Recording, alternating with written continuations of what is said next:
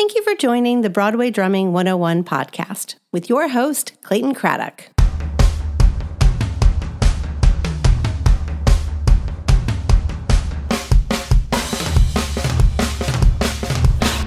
Welcome to the Broadway Drumming 101 podcast. My name is Clayton Craddock, and this is your one stop shop for everything you'll need to know about playing drums for Broadway musicals.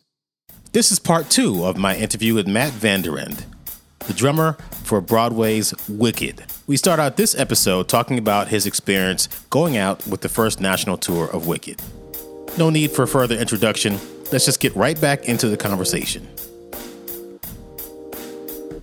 Wicked was just beginning to explode at this point. So Wicked opened in 2003. Tour opened in February of 05 in Toronto. Um, the producers, for whatever reason, weren't totally sure how the show was going to do. So the idea was that it was open ended. The vibe was that the show's a huge hit, so it's probably going to keep touring for years to come. But they weren't sure because we'd only sold tickets through to uh, Toronto starting in February. But by the time the two month run in Toronto was over, the entire calendar year was sold out. Yeah, the entire year was sold out. So it was actually so sold out. The demand was so high that by the time we got into Chicago, they wanted to set up a brand new company to sit down in Los Angeles. So they were going to take the sets from the first national tour, leave them in Los Angeles, rebuild an entire tour, and then reopen the tour starting in San Francisco after the first two month Los Angeles run. Wow. yeah, it was about Wicked that I didn't really understand. I got to tell you, I told this to uh, somebody else. I've never seen the show. Never heard the music until like two days ago. My girlfriend's like, "Oh my god, you got to hear this song!" And she played it. She started crying. She's like, "Oh my god, it's the most beautiful thing I've ever heard." And this is when she goes up and I was like, "Okay, okay, I get it. I, I got to see it." And you know, I've been trying to actually watch you in the pit, but every time I do that, I'm like, I have to either get a gig or something else goes on. I can never watch you play it.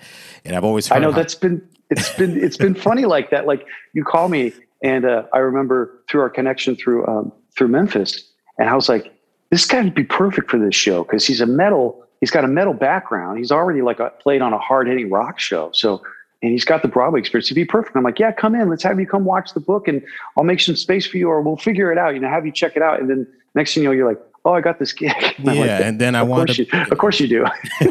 which maybe I should just keep calling. He's like, hey man, can I come watch? So anyway, yeah. yeah. The thing is, I keep hearing how difficult Wicked is to play, and you did it in a week. I've heard so many stories like, oh my god, it's the most difficult show I've ever done in my entire life. Why is it so difficult? Or why do you think it's um, so difficult?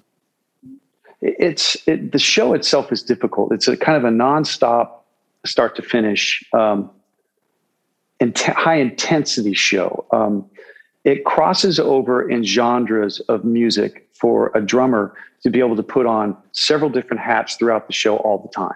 So you quite literally go from a Stewart Copeland feel to a full on 80s rock and roll ballad feel to a very aggressive, loud, um, like borderline um, punk feel to being a classical musician and being a, a typical, you know, two beat Broadway musician. And this is happening throughout the show all the time. And the hard part is it's a very large orchestra by Broadway standards. It's 23 of us. And with a band that large, with the separation that we had in the pit, it was hard to play that show and drive it. They really, I mean, Wayne Cilento is the choreographer, and he's very used to the older school style of like a, um, what do you call it, a chorus line style of drumming. And that's kind of the approach that you have. The drummer is the transmission of that show. Why I felt like it came to me easily is that there's one tune in the middle of that show where you're you quite literally Gary's Gary's explanation of the description of this tune is perfect. It's like Bartok meets Metallica. You are like a Metallica metal drummer in the middle of a symphony orchestra, and there are time changes, there's retards, there's accelerandos, and on top of this, it's the big moment when the lead of the show is casting her spells. This is, uh, you know, a, a tune called No Good Deed. And it is just a brutal drum part. It's something that most drummers do not know and or get or would understand. And me being a metal and a rock and roll drummer and a classical drummer, it came to me like that. I was like, oh, I get this.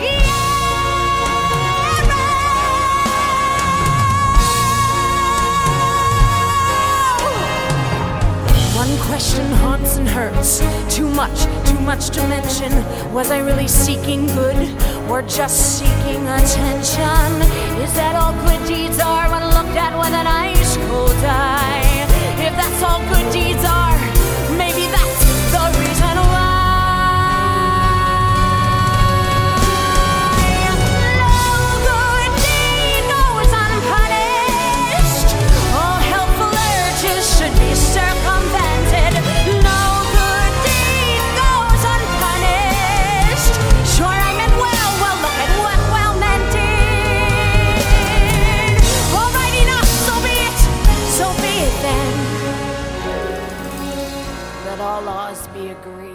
I mean, it just happened to happen. And I, I feel like, and I've been told this a couple times. Stephen Remus had told me this, Michael Keller had told me this, and Gary had told me this that I was the perfect fit to take over that book just because of my background and my specific what I do. Um, I know that I'm not the best fit for all Broadway shows. I'm not even close. Like I can't do what Andres does. There's just no way. And so I wouldn't work out at, uh, in the Heights, you know. And Alex Lacamoire was our music director at Wicked when I was taking over. Um, and he was also the piano player, like right before that. When I subbed there, he was the piano player. And so there's that kind of level of intensity that was in the pit all the time. And he was very instrumental in getting that that book and that feel of how that show should happen together. And it Wicked feels like it's the kitchen sink being thrown at you all the time. And because it's a show that's organic and it moves and it's got a lot of motion, it's not the same show every single night. It you can listen to two recordings a year apart and it sounds remarkably similar. But when you're inside the show, inside your head, it's different all the time. It's different with what's going on. It's different with what the music director is doing. And that particular show, the music director, that chair isn't as specific as like a symphony orchestra, right? It that music director is directing everything that's going on on stage and is keeping the orchestra together. And most of that pressure falls on the drum book. So when you're keeping the time together and they're worried about cues, they've got cues and stage cues, and they're conducting the orchestra at the same time, they don't have time to worry about if the drummer's got his shit together. you know, so I think that kind of pressure makes that book and that show particularly hard. It is not an easy thing to do. Um, I've had a lot of drummers come in and watch and play. Some drummers, it fits well with them, and some drummers, they think they can do it. I've had a couple of crash and burns, nothing really bad, but a couple early on where I'd I'd learned I need to vet my my subs more often. And sometimes it's an undue amount of pressure that could be on somebody. So I feel like if they don't have a significant amount of Broadway pressure, I don't want to put them through that. Do you know what I mean? Because so it's a particularly large show. How did you actually get the show? You you were working with oh the Broadway company. Yes, you came. You did um, this. You did the tour for a year. Then yeah. then what happened? Um, I was on tour, and Gary was going to leave to go do Tarzan. He was going to work with um, Phil Collins and originate the book for Tarzan. So he had put in his notice at Wicked, but he was still, I think, doing about a year. I'm, I'm sorry, he was still doing about a month left, and they had decided to choose his replacement out of the subs that were already on the Broadway book. I threw my hat in the ring. You know, I had said to, I knew that Bob Billig, who was our music director on the Wicked tour the first year I went out, was going to leave the tour and take over on Broadway. Did that have some influence on it? It might have. There are a lot of music directors that take drummers show to show to show to show. So it probably would have made him a lot more comfortable knowing that I was going to go with him. But he also knew that Alex and Stephen Remus were choosing a drummer to replace Gary based upon the subs that were in New York. And they're all really fine drummers. I think they just weren't finding the right fit to take over the chair. Um, it's one thing to sub, it's another thing to actually own the chair. Your personality is kind of a big part of that as well. And how you you know, interact with the orchestra and so forth. And I had had a whole year's experience on the road. I'd open up the first national tour, so I was well used to the kind of pressure that was coming to that particular player on that book.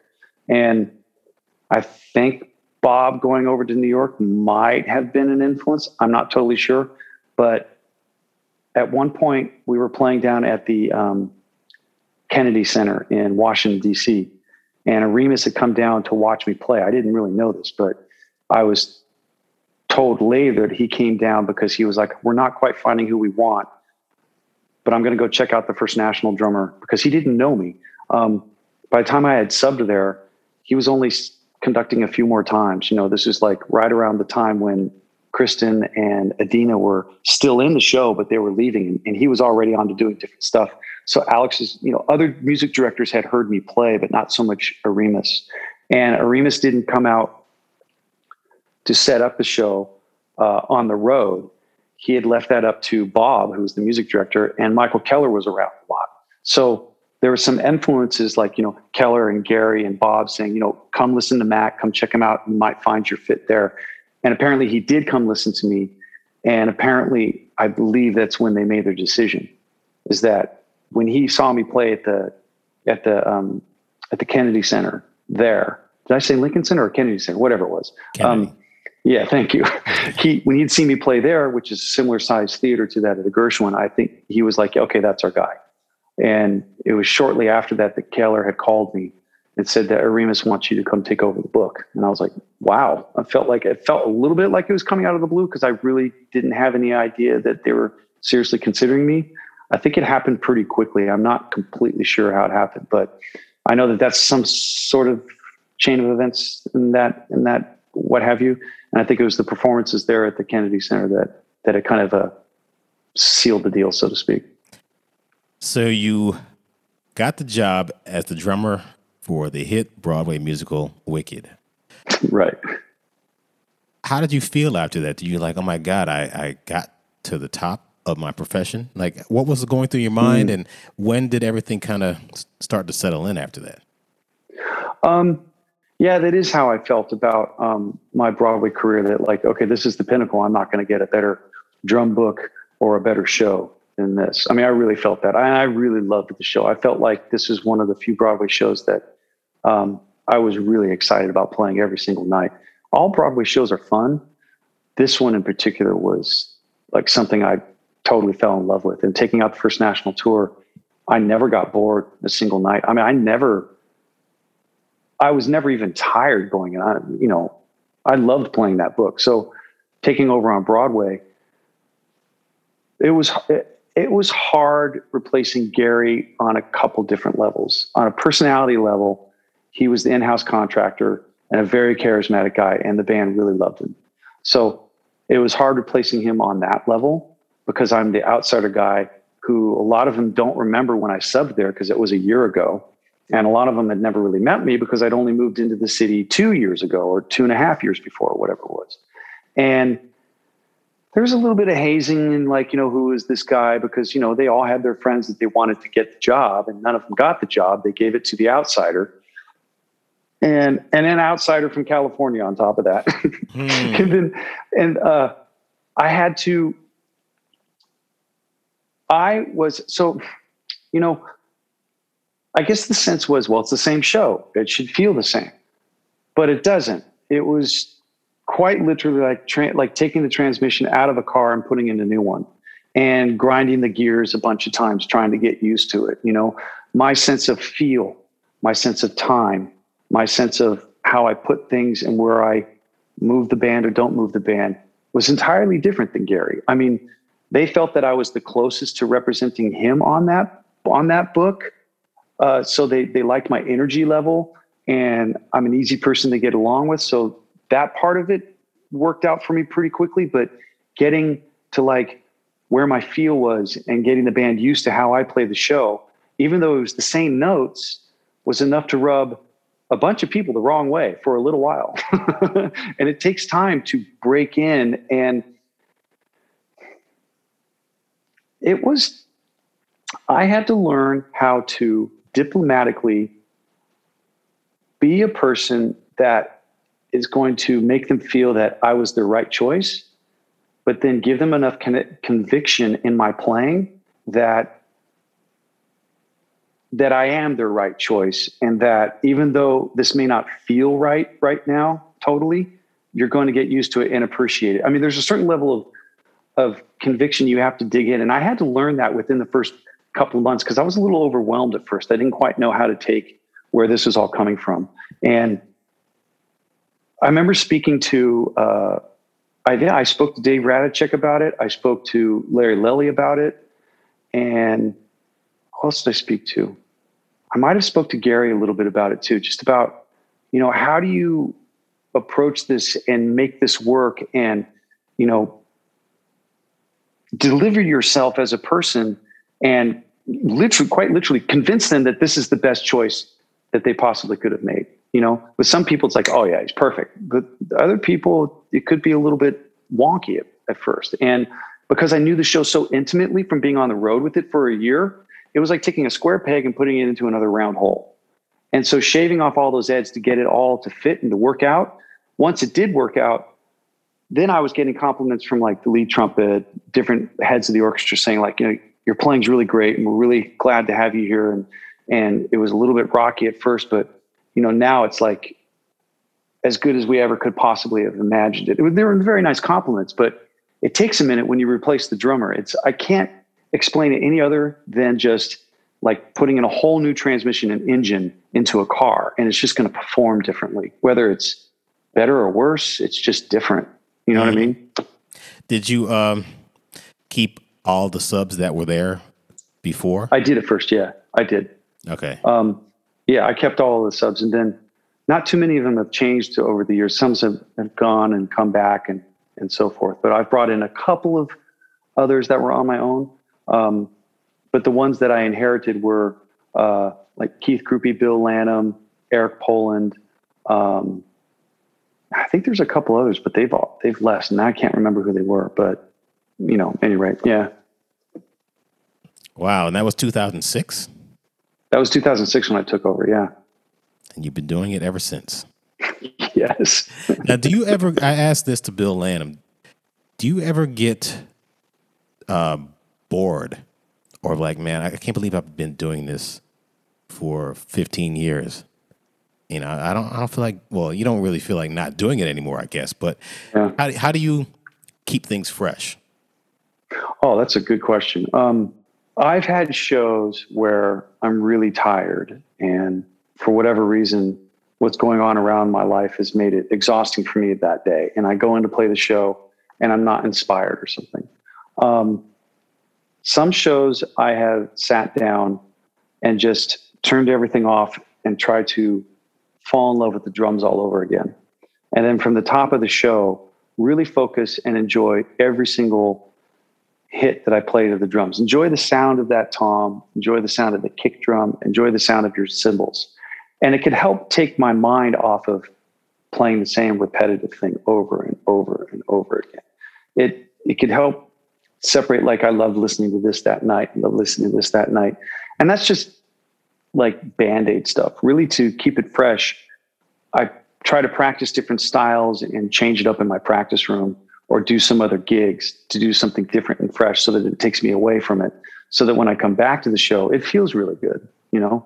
And the percussionist Andy Jones had told me one time, if you ever feel stale about the show, go out into the breezeway where the Gershwin is and sit there for a few minutes, right around half an hour as people are starting to pile into the theater. See this young girls and young guys or teenagers going on first date or, you know, older couples or what have you, theater goers. And they're enjoying it and they're excited to see the show. You know, little girls dressed up in a witch outfit or what have you. And it it does definitely like, wow, people really love the show. They're experiencing something for the first time in their lives. And you know, that's part of my job is to deliver a great experience to them. And the show and everything around it is so much bigger than what I feel about it that night musically. You know, I mean, I feel like that I earned my place there, but that I'm also really lucky and really blessed to even be there and playing, you know, making a living as a musician. It seems seems so crazy sometimes, you know. And uh, with everything that's going on, at the end of each night, uh, I don't remember too many performances where I wasn't happy. I was always pretty happy. I never, never disliked being there. There were times where I was tired. There were times where I was sick, and there were times where I was dealing with some vertigo. You know, probably about a year before the pandemic hit, and I was really more worried about anything else. I went through tendonitis on the show. I went through a hip problem on the show, um, a couple knee problems, and the hand tendonitis problems. But I ended up working through them, and it just helped shape me more as a player and really kind of appreciate the music and playing drums and being a musician and like how fortunate I feel like that I could do this for an actual living, you know? Interesting. You have a lot yeah. of injuries. well, the the injuries come from playing the show, and and have you figured out a way around uh, getting more injuries? Yeah, the first ones were well. When I got into the show, there's a very finite amount of space, and Gary's a, a smaller person. Like I have a longer reach than him, and my legs are longer, so the kit felt really tight. And I tried moving it out as much as I could, but through those baffling walls that could not move because on the other side of these walls were other musicians. So I was in a cockeyed position. And at first, I guess it thought it wasn't going to be a big deal.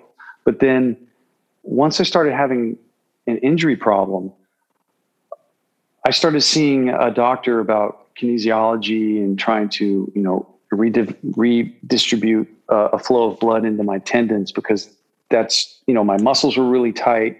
And so i had to go back. I took um, i took a couple lessons on the Moeller technique from um, danny gottlieb.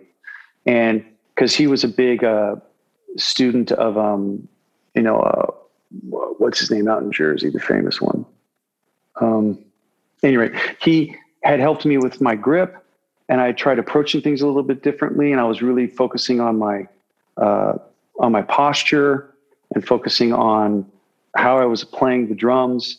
And I also realized that this hitting the drums the same way every single night was part of the problem. So I started mixing it up. Like I'd, I'd lead a fill with my left hand one night, or I lead a fill with my right hand another night. It really forced me to think hard, and it forced me my muscles to play different things because I wasn't doing enough outside work where I was playing and doing stuff, different stuff. That the repetitive stress of the same thing over and over again was part of what was contributing to the the injury that I was getting. And the stress overall was a big part of it. So like lowering my stress and changing my diet to more of an anti-inflammatory diet was just a bit of it, but really working on my my grip and relaxing and just changing it up and doing different stuff and then seeing this doctor that would help with like kind of some blood flow or what have you. It took, man, I think six or eight months of like this up and down kind of process, like good nights and bad nights, um, before I was able to get over it. And the doctor that I went to helped because I was overwhelmed. I was like, is my career over? And he had helped me believe in myself that we're going to work through this. You're going to continue to work through this and continue to play. You're going to have nights where you're in a lot of pain. You're going to have nights where you're going to feel good about it. And I was doing a lot of icing at the end of the show, this like ice therapy and stuff. All of it helped, but the biggest part of it was just trying to become a drummer again and do different stuff. And like, you know, part of it was like playing a fill a little differently every night. You know, sometimes I, I blow it a little bit. People give me a bad look. And I'm just like, yeah, this is part of my therapy, dude. You have no idea. yeah. So did you, uh, you know, do, doing something different? Did you go back into your like woodshed and then listen to some prong? Or yeah. play some different music. I remember. I got to tell you a story about that that time period when I was I graduated from uh, from college and I was working at record stores, uh-huh. and it was like the late '80s, early '90s, and I remember listening to a lot of heavy stuff. And then one of the guys who we used to work at the record store made me a tape called Soothing Tunes of Doom. Oh, wow. and I still have it to this day. It had like, you know, Exodus Prong. I can't remember some of the other bands. I should just look at the, the list, but it had all kinds of and and Soundgarden. And I just remember going to see Soundgarden in 1989 and just loving the long hair and and the, the Yeah. the, the, the different thing, the different vibe about them. Plus, they were they were a groove oriented band. By the way, Yeah. after you know Soundgarden and Nirvana came out, you were still in in Defiance. Did you see Right. a change in the music back then? You were like, "Oh my god, this is what we should do," or do you like, "Man, screw these guys. We need to just keep doing what we're doing."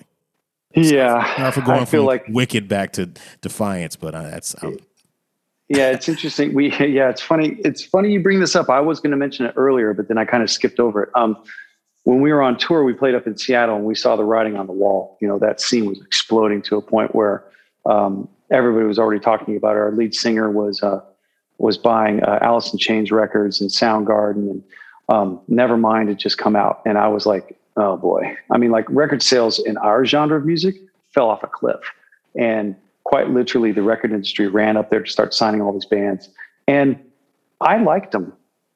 You know, we weren't going to change our style of music to go do that because that would have been clearly a sellout just to try to sell records. But our days were numbered, if you know what I mean. I mean,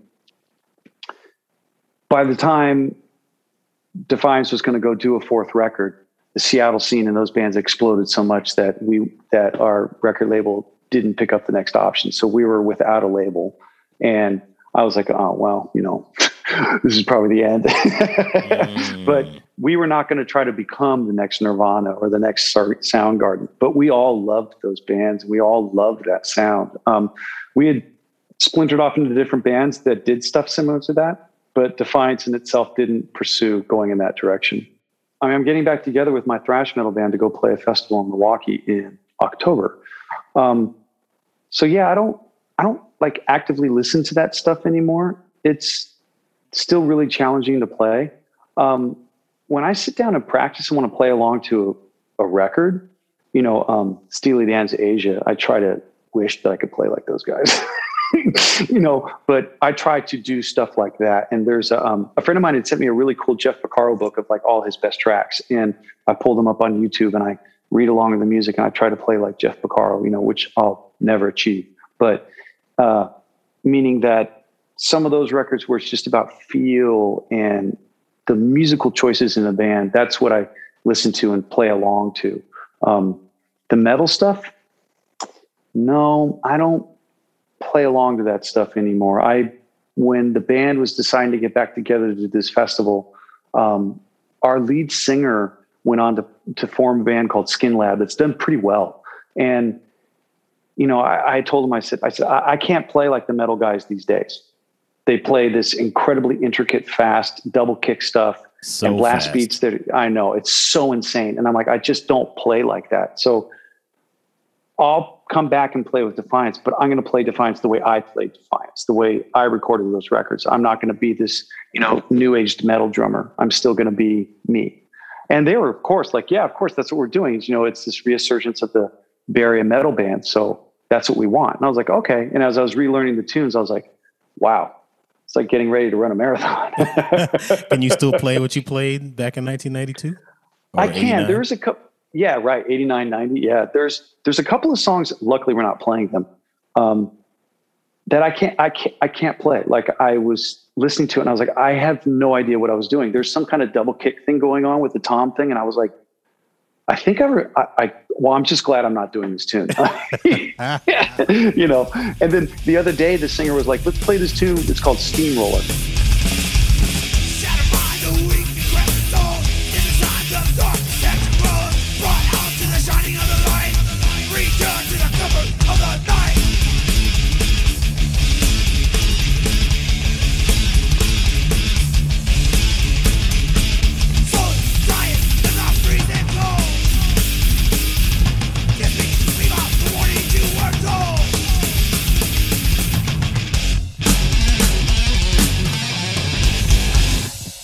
I had learned this technique from one of the fusion drummers. So a, it might have been Dennis Chambers, right? So it's two hi hats. And every time you play the hi hat, you follow it with a kick drum, and then you break it up with a snare drum. So it's like any kind of soloing between kick drum, hi hats, and the snare drum, right? Right. So I came up with this part with this tune, and it was arguably the hardest thing I've ever written or played. And now they want to do that too. And so I was at this my studio the other day, and I was like, okay, well, what was this? I was like, I remember this, and I'm playing it, and I played the album, and I was like, I can't play that fast anymore. Like, I can't just can't do it. And I wrote them a text. I was like, Are you guys cool if it's a little slower? oh man, Yeah. that's funny. Did you obviously you probably used a double bass drum setup and not a double bass pedal? oh, actually, I was always a double pedal person. I never Really? went with double kick drums. Yeah, it was one of the things I used to get criticized for the first early days of of of playing in my metal band, but people got into it after a while. They're like, "Oh, this is the one and only thrash metal drummer that plays with the double pedal." Mm. so I'd always play with the double pedal, and I had because I still wanted to play like uh, you know Vinnie Colaiuta and, and Dave Weckl, which were doing double pedal, but they had a single kick. Which I hear, I guess it's true that Vinny Cali- Vinnie Colaiuta played on a lot, I think, or most of the uh, Megadeth records.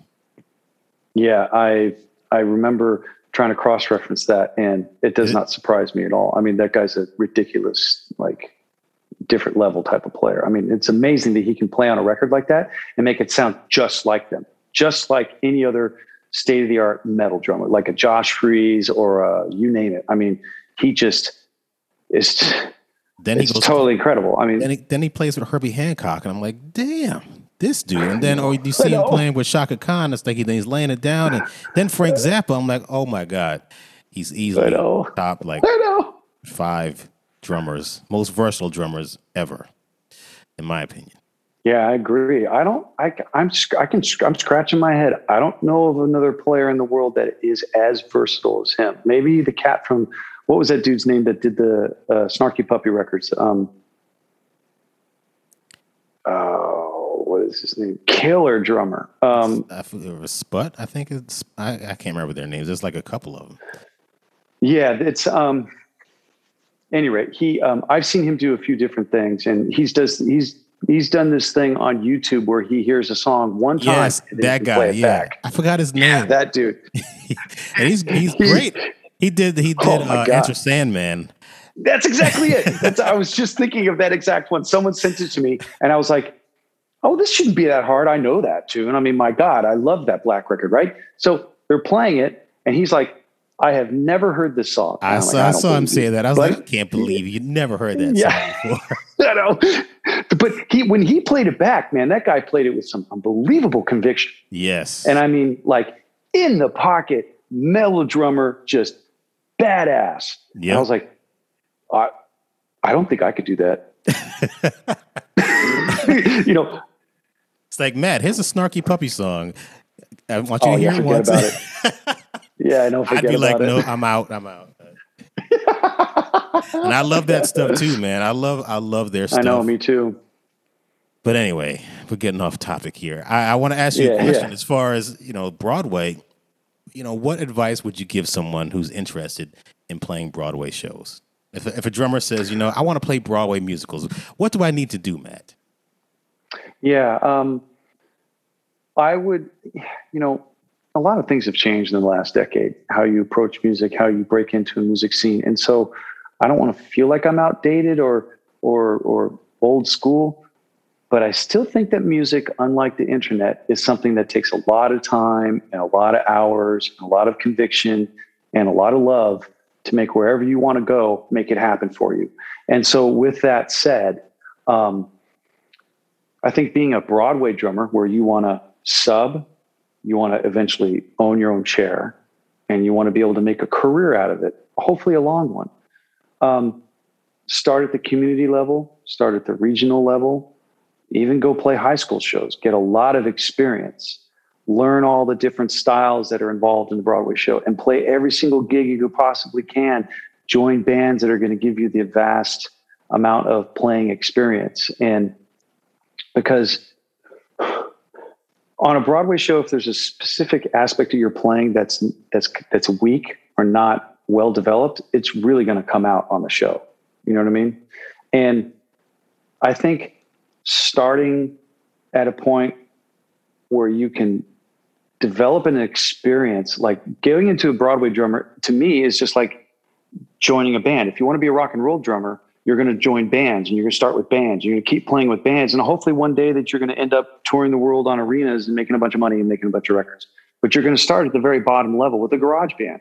Same thing with a Broadway show. You should start playing in very simple shows that give you the playing experience and the amount of uh, um, you're just playing experience to develop yourself to get ready to go and play on a Broadway show because a Broadway show is is the professional level where sometimes people break right in and they have no background experience maybe they just came from school but they're going to I mean it might be just a specific show but if you really want to make a career out of it and work all the different types of shows that there are because there's a ton rock and roll shows R&B Latin uh, traditional classical you name it if you want to be able to work that that vast variety of shows and make a career out of it, I think you need to start with just developing the the repertoire. You know, essentially like getting ready to play in the symphony orchestra. You learn all the repertoire to get ready to play. You learn all the Broadway type of repertoire to get ready to play and do shows and try to get yourself called on on stuff to get you pre- prepared and ready to go. And off Broadway shows and off off Broadway shows. You know, the more experience you get, the easier it's going to be and the more serious people are going to take you when you start breaking into the Broadway scene, you know? What are some things that a drummer in a Broadway show should never do? Mean, as a sub or as a regular? Because I think there's two different worlds. All right, yeah, there are. There are. Okay, let's start with by being a sub. What is something that a drummer that is subbing on a Broadway show? What are the things that they should never do? when you walk in to play the show, play the show that's exactly like the regular drummer. What you should never do is walk in there and play the show like you're trying to impress the music director and you do your own thing, like some fancy fill, some fancy whatever, because all it's going to do is piss off everybody.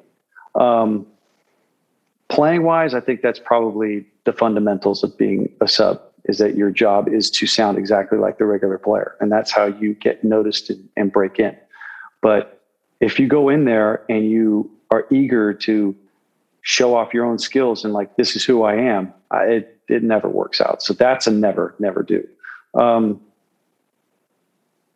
never go in there and piss off the people. Don't, you know, be easy to get along with and be accommodating to the point where you're just you know people look forward to talking to you and hanging out with you you know if you're if you're somebody that rubs people the wrong way and you're abrasive on a broadway show it, the music director may like you a lot but the regular player is probably going to hear from other people that they were difficult to be around and then they won't call you back so the same question but someone who has the, the drum chair i guess it, you know maybe it's different because you know you've had the drum chair for so long maybe right do you have an, any advice of things that you feel that you should never do yourself? Um, yeah, you shouldn't. Um, Broadway's a big business. You know, the the companies and the producers and the shows they they make a lot of money. So it's really not about you. It's about being a member of of the orchestra and a part of the product. And so what you shouldn't do is try to make it about you. You know, tell people that like you know you don't actually want to be there. This is beneath you. This is whatever that is. Um, being there and a part of a Broadway show is being a part of a kind of like being a part of a family. You know, you could imagine if you're a member of a family that no one wants to be around, that's just going to make your life miserable. Imagine if you're on a show for 20 years, 10 years, 15 years, and no one gets along with you. Do you know what I mean? I mean, it could be just a nightmare. But getting along in personalities when you're sitting on a show, because you've already been hired for your playing ability. So how you connect and your chemistry with the of the other players is, is critical. So what not to do? Be a jerk. All right. On the flip side, as a sub drummer on Broadway, what should you always do? Um, I've heard this from music directors. I heard it when I was a sub, and I've heard it while I'm a regular player. That when you are a sub, you should come in and check in with the music director early enough and the contractor to let those two people know on a professional level that you're there early, that you care, and that this is important to you. Um, if they know those three things, just because you checked in, you say, "Hey, I'm here. I want to let you know." They may not they barely acknowledge you, like, "Oh, thank you for letting me know." But trust me, it sits. I've had a music director tell me, like, you know, such and such showed up only a few minutes before the show started, and I didn't appreciate that. That person had been there many, many times. It was one time, and for some reason, that particular sub didn't check in with the music director. So it does matter. And with that said, when a music director knows that you're there and that you care and that you're studious, when they come up to the podium and they start getting ready to start the show, they're going to feel confident that you're there. So that's something you should always do is, is you know, A, 90%, 95% of that gig that night is you being there on time. you know, no matter what, being late is not an option. So be there plenty early. Let people know, music director, the contractor, that you're there and everything will be good. That's probably the best advice I have, you know. And, you know, playing playing is a, a given. You got to kick ass, but you know what I mean. So I see that you have a T-shirt, which is a a diagram of the Ludwig Speed King Yeah, bass drum pedal, one of the greatest Yes. bass drum pedals to come out. You know, a lot of people used it back in the like the '60s and '70s, and I, I had one for a long time. But I'm I'm Yeah, curious to what kind of gear do you use right now on Wicked? Did you bring in your drum set, by the way? um, I have my drum set over there. I didn't at first. There's a um, the kit. The drums that I'm using are uh, D'Amico drums, made by a guy named Gene D'Amico. Um, he's based out of Massachusetts, and it's a custom kit like Keller shells and beautiful paint job. Uh, beautiful drums. I had. I'm using like a, a 10, a 12, and a 15 inch floor tom. Uh, the snare drums are either D'Amico or I have a uh, what do you call it? Um, a DW um, Lake Superior drum. Sometimes I swap out, but D'Amico drums, and then it's like some Pearl hardware and a rack that belongs to the show. The cymbals are all Sabian that I use, and uh, the sticks are all Vater percussion sticks. The heads are are Evans, and um, yeah, that's a, that's about it. So, so cymbal sticks, heads, and drums are all either D'Amico, Evans, Vater, Sabian, and hardware is like Pearl. Do you have endorsements with, with all of these companies? Not all of them. I have uh, Sabian, D'Amico, Vater. Um, yeah, those are the those are the three main ones. Did you get these endorsements by working on the show, or was it before? How did it all work out? Uh, D'Amico, I used to have a Zildjian endorsement when I was with Defiance, my band, and um, D'Amico I picked up while I was with my band. Um, so D'Amico and Zildjian I had for a while. Zildjian dropped me eventually. That just kind of fell off the roster, and then I picked up um, Vater percussion and Sabian when I got Wicked. Were they looking for you, or did you look for them? How did how the relationship uh, come to be? I went looking for them. Um, I was now playing full time, and you end up spending a lot of money if you're buying sticks, head cymbals at retail. So I was not necessarily looking for someone who's going to promote me as like the wicked drummer and you know do seminars and you know blah blah blah. And I'm going to do TV cameras and lots of spots. I knew that I wasn't that kind of drummer for them. What I wanted was support for professional musician, and you know, I will support you, you'll support me, and what I need is just a break in the cost because I know that they don't that this at this stage of the game they were not giving free stuff away or unless you were like the drummer for the Foo Fighters, you know what I mean? Um, so Sabian cymbals because cymbals crack and they break and they become very specific, and I really wanted access to the best product for that particular show and I was willing to pay for them, but I couldn't pay six hundred dollars for a crash cymbal because I loved, you know, an artisan series or something. So I was, um, I was introduced to Andy Zildjian that runs Sabian, and uh, I've subsequently become, you know, good friends with him and have hung out with him a bunch of times. And he um, was very helpful in helping me choose cymbals and get set up at Wicked. Um, he was looking to expand Sabian's market share in New York City for endorsees for the Broadway scene. Um, I don't think any of us get stuff free. I mean, maybe some of us do, but I don't. Um, so I always pay at cost for my cymbals and replacements. Um, but Andy had come by the show and had listened and was like, "You should choose this. You should choose that." And I was like, "I'm looking for this sound." He knew exactly what it was. I mean, that was like a great relationship that I established because he's hands on with every single cymbal design at Sabian that comes out. And you know, each time a new product comes out, I was like, "So what do you think of this?" And he was like, "It's it's this. It's it's got this kind of color. It's got this kind of you know crash and the way the cymbal spreads." And I'm like, "You think it would work for this and that?" And he's like, "Ah, not so sure for this one." But you know, he had turned me on to this um, hand hammered raw bell dry ride that I used the show from Sabian for my ride cymbal. And when I put that thing up, it had enough stick to it that everybody, because I'm behind a booth and an elevator shaft, and people across the other side of the pit could hear the stick and feel it. And then when I'd lay into the bell, they could really hear it.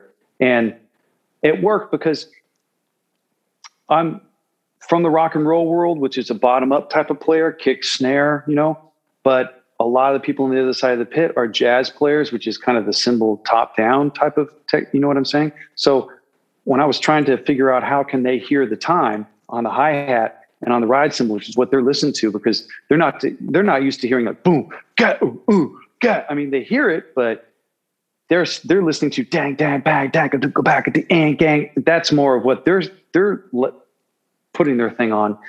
And a few of these cymbals from Sabian were just like cutting through all of that, and it was like working perfectly. And Andy knew exactly what would cut through for them to be able to hear all that. It was it was really pretty cool. It's very interesting, and I, I yeah I need to probably rethink that because there's some some stuff that I do in the show that you know, especially uh, when there's just the uh, like a a situation where I'm playing for a long period of time, or I'm playing something that's just me playing and I'm supporting the dancers. I got I got to rethink some of the sounds that I'm using. But I mean, I like what I'm using now. But it's always good to be exposed to new sounds and and and different series from different cymbal manufacturers. So, oh, definitely. I mean, a huge, a huge proponent of Sabian cymbals, somebody that is always trying out different stuff in their catalog is Larry Lelli, and he's got a huge wealth of knowledge on like what works here and what works there. Outside of Defiance, is there anything that you're working on at the moment musically? Oh, musically. Um, yeah, there's a guy that uh, when I first moved to the city, he ended up marrying this woman, the woman I was mar- that I was, you know, roommates with.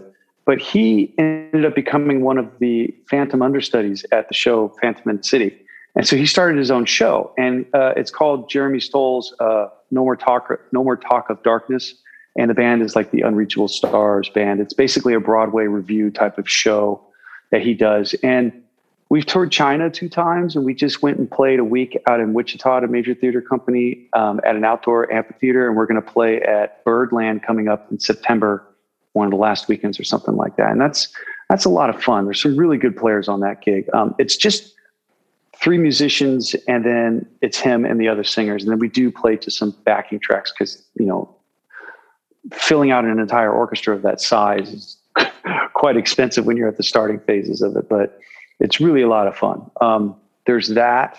Um, I'm doing my Defiance thing again. And um, so, are you playing in New York? Is, is Defiance playing in New York? Because I will be in the mosh pit. I don't. I don't know if they are. We might end up out here in New York, which would be killer, man. I would have all the Broadway goons that I know come and check out that one. Um, the other thing that I'm doing right now is a guy that I've been working with on and off for about a decade. Um, it's bar band stuff. It's he's a great guitar player, but he's also a stagehand. Um, his name's Tommy Grosso, and he does his own band. And I've been playing down on the Jersey Shore all summer long. Um, I have a gig with him next Wednesday out in Jersey. It's an '80s band kind of thing, and uh, that's been a lot of fun. You know, I I was doing some online teaching for lessons and a few recordings um, up until January, and then my wife and I, she is originally from Bangkok, we were able to get out of the country and go visit her family for a while. So because she had been laid off for the pandemic as well as I had been laid off, so we had a bunch of time. And I wanted to get out of here for you know, I, you know, ten months of this thing. I was like, I'm done. So we went out there, and I played a lot out there. I played in a lot of bars, and I taught two seminars at a university while I was out there, uh, which is something that really intrigued me. Um, I didn't know how I was going to like teaching on a seminar level, and I actually really like it. It was a lot of fun. I did, I taught them, but I played some experts from excerpts from Wicked, similar to that the conversation that we're having here. You know about being a freelance drummer, a well versed drummer, a drummer that's going to work in theater, that well works at bars and plays at you know uh, you know high level gigs or studio sessions or, or whatever. So that's kind of what that's what I've been up to for like this year. if people want to find you online, where can they find you? At mattvanderende.com. That's my website. Uh, Um, and how do you spell uh, your last name for those who My- don't know? well, it's Matt M A two T's M A T T VanderEnde V A N D E R E N D E dot com. And I have all my updates. I put up like you know, where I'm playing or what's coming up next or what have you. So it'll be up there, including this interview when it's done. I think it was like 1992. Before I moved to New York City, another kind of metal thing that we can connect on. I went to see this band called 24 7 Spyz at the 930 Club in DC. oh, oh man, I played that club. That what? A, okay, go ahead. It was Yeah. such a great club. Yeah. Uh, I just remember saying, you know, I was young and uh, I thought I'd try it. I, they had a mosh pit. I don't know if you've ever been in a mosh pit before. You know, you probably yeah, not started too many one. times. but I went in. I was like, okay, I'm going in. I'm going in. I went in. You know, they're throwing fists and elbows, and man, I got Oh, man. elbowed in my chest. I was like, time out. Time, I get. that was the last time I went. Oh. Mm. I saw Fishbone last summer at I guess Oh, Sony man. Music Hall, right across the, the street from Ain't Too Proud, and I got in the front row. And I forgot where I was. You know, I was so captivated with them, and it's like fucking Yeah. Fishbone. And then I yeah, realized right. Exactly. I was in the front and I was pinned against the, the stage. I'm like, oh shit. I have flashbacks of 1992. I was like, okay, I'm going in the back. I'm an old man now. I'm not trying to get my brittle bones smashed. oh my god. But did you ever get into I- a mosh pit? Yeah, I tried. So there's so much energy and uh, and anger in a mosh pit. Me, as a skinny white kid, 19, 20 years old, I remember kind of getting into this thing and going around it and getting hit three or four times between like the chin and the shoulder. And I just was like, I, I can't handle it. I mean, the, the people there are like thugs, straight up street fighting thugs. You know, it's like, Yeah, and they're all big You know- and they're like, yeah. oh my god, they're all big and buffed and tatted out, and you know, skinheads or whatever. And, and, and I, I mean, I tried it a couple times, but you got to be a certain kind of person to handle that. You know, we had a we had a manager that was handling the early stuff for Defiance. It was a friend of ours. He was completely crazy. His name was Ace. So he would literally run up on the stage and do a stage dive down into the mosh pit. You know, and then he would like you'd see the hands and the fists thrown along, and there was always blood down in those in those pits. Someone getting a tooth knocked out, a nose broken, or something, you know. And at the 930 Club in Washington D.C., man, that place was. Uh, we played there a couple times with Defiance on tour, and that place would just explode like boom, there's a pit everywhere. I'm sure you played CBGBs back in the day. Oh no, we we didn't play CBGBs. That that we didn't play that club when we came through New York. We played some other place. Um, I can't remember the name of it. It was over on the west side of town. It wasn't on the east side. Um, I wish I had played CBGBs. The the equivalent of CBGBs out in the Bay Area in Berkeley was a place called Blondie's, and um, or Ruthie's Inn. I'm sorry, Blondie's was in Detroit. Um, Ruthie's Inn was the same kind of thing as CBGBs, and same kind of like really whacked out down in the gutter rock club that was like a punk club that was kind of the birth of the of the Berkeley punk scene. And like Black Flag would play there, Metallica played there. There was another, another place that I went to when we were when Ain't Too Proud was out in Berkeley in 2017. There was a club in Berkeley that was one Gilman of the, Street? Yes, that was it. Yeah. yeah. I walked in. I was like, "Oh shit, this is like some legendary place." Did you ever It play is. there? That's where- that's not really. That wasn't Um, your.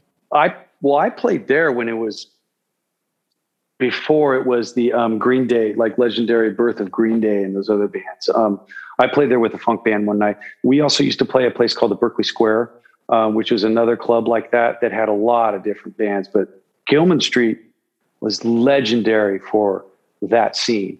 Um, I think Defiance played there. I can't completely remember. When Defiance was playing a lot, we played the Stone in San Francisco, which is no longer around. And we played Ruthie's Inn, which is in Berkeley, which is no longer around. Um, Played the whiskey in I think LA. night we did play the whiskey. We played Gazzari's and the whiskey in LA. Sorry's. Yeah, I don't think I know, ever been to right? club. I, I I wish I had gone. I guess the whiskey is still around. I hope it's still open. I I think it is. I mean, a lot of these clubs are tragically closing across the United States everywhere. You know, um, uh, there's only a few of them left, and it's sad. You know, CBGB's is gone, Blondie's is gone, uh, Ruthie's is gone, the Stone is gone. A couple of those clubs in LA are gone, and these are the birthplaces of the early. I mean, Elton John played the Whisky a Go Go and Gazzari's in these places, you know, in, in Los Angeles. And then the Stone was where Metallica got their start. You know, CBGB's is with the birth of all of New York punk as we know it is from that spot. And these places are all gone. You know, there's just, it's a drag. Not that they need to last forever, but for musicians, it's like, it's like the holy grail, these kinds of clubs, and they're just closing them left and right. You know? I'm glad the bitter end is still around. Yeah, exactly. That is still around. It sounds good in there, and seems like they're good people. But Yeah. anyway, Man, Once thank you for having me. It was like this is a lot of fun. once again, thank you, Matt VanderEnde. I'm going to say it one more time. Thank you for joining me on the Broadway Drumming 101 podcast. of course, of course. Anytime, man. Anytime.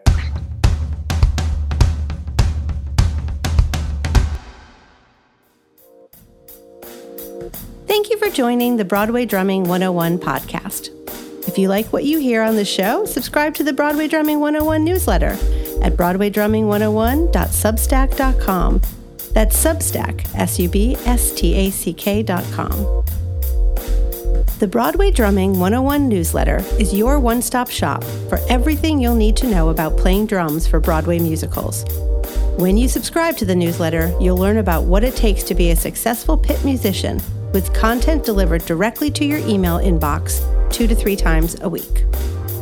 As a paying subscriber, you'll receive behind the scenes access to the life of a musician who makes a living on Broadway. You'll also be able to read every post, not just those occasional free ones. You'll get access to all newsletter issues in the archives and have an ability to participate in subscriber only comments and events. If you become a founding member for a gift of only $75, you'll receive discounted private drum lessons and a 25% discount on future promotional products. If you'd like to make a direct contribution to the production of this show, you can reach us at Venmo at Clayton Craddock, Cash App at Cincopated, that's C I N C O P A T E D, or PayPal at Clayton Craddock. Any amount of support will be appreciated. Thank you for listening.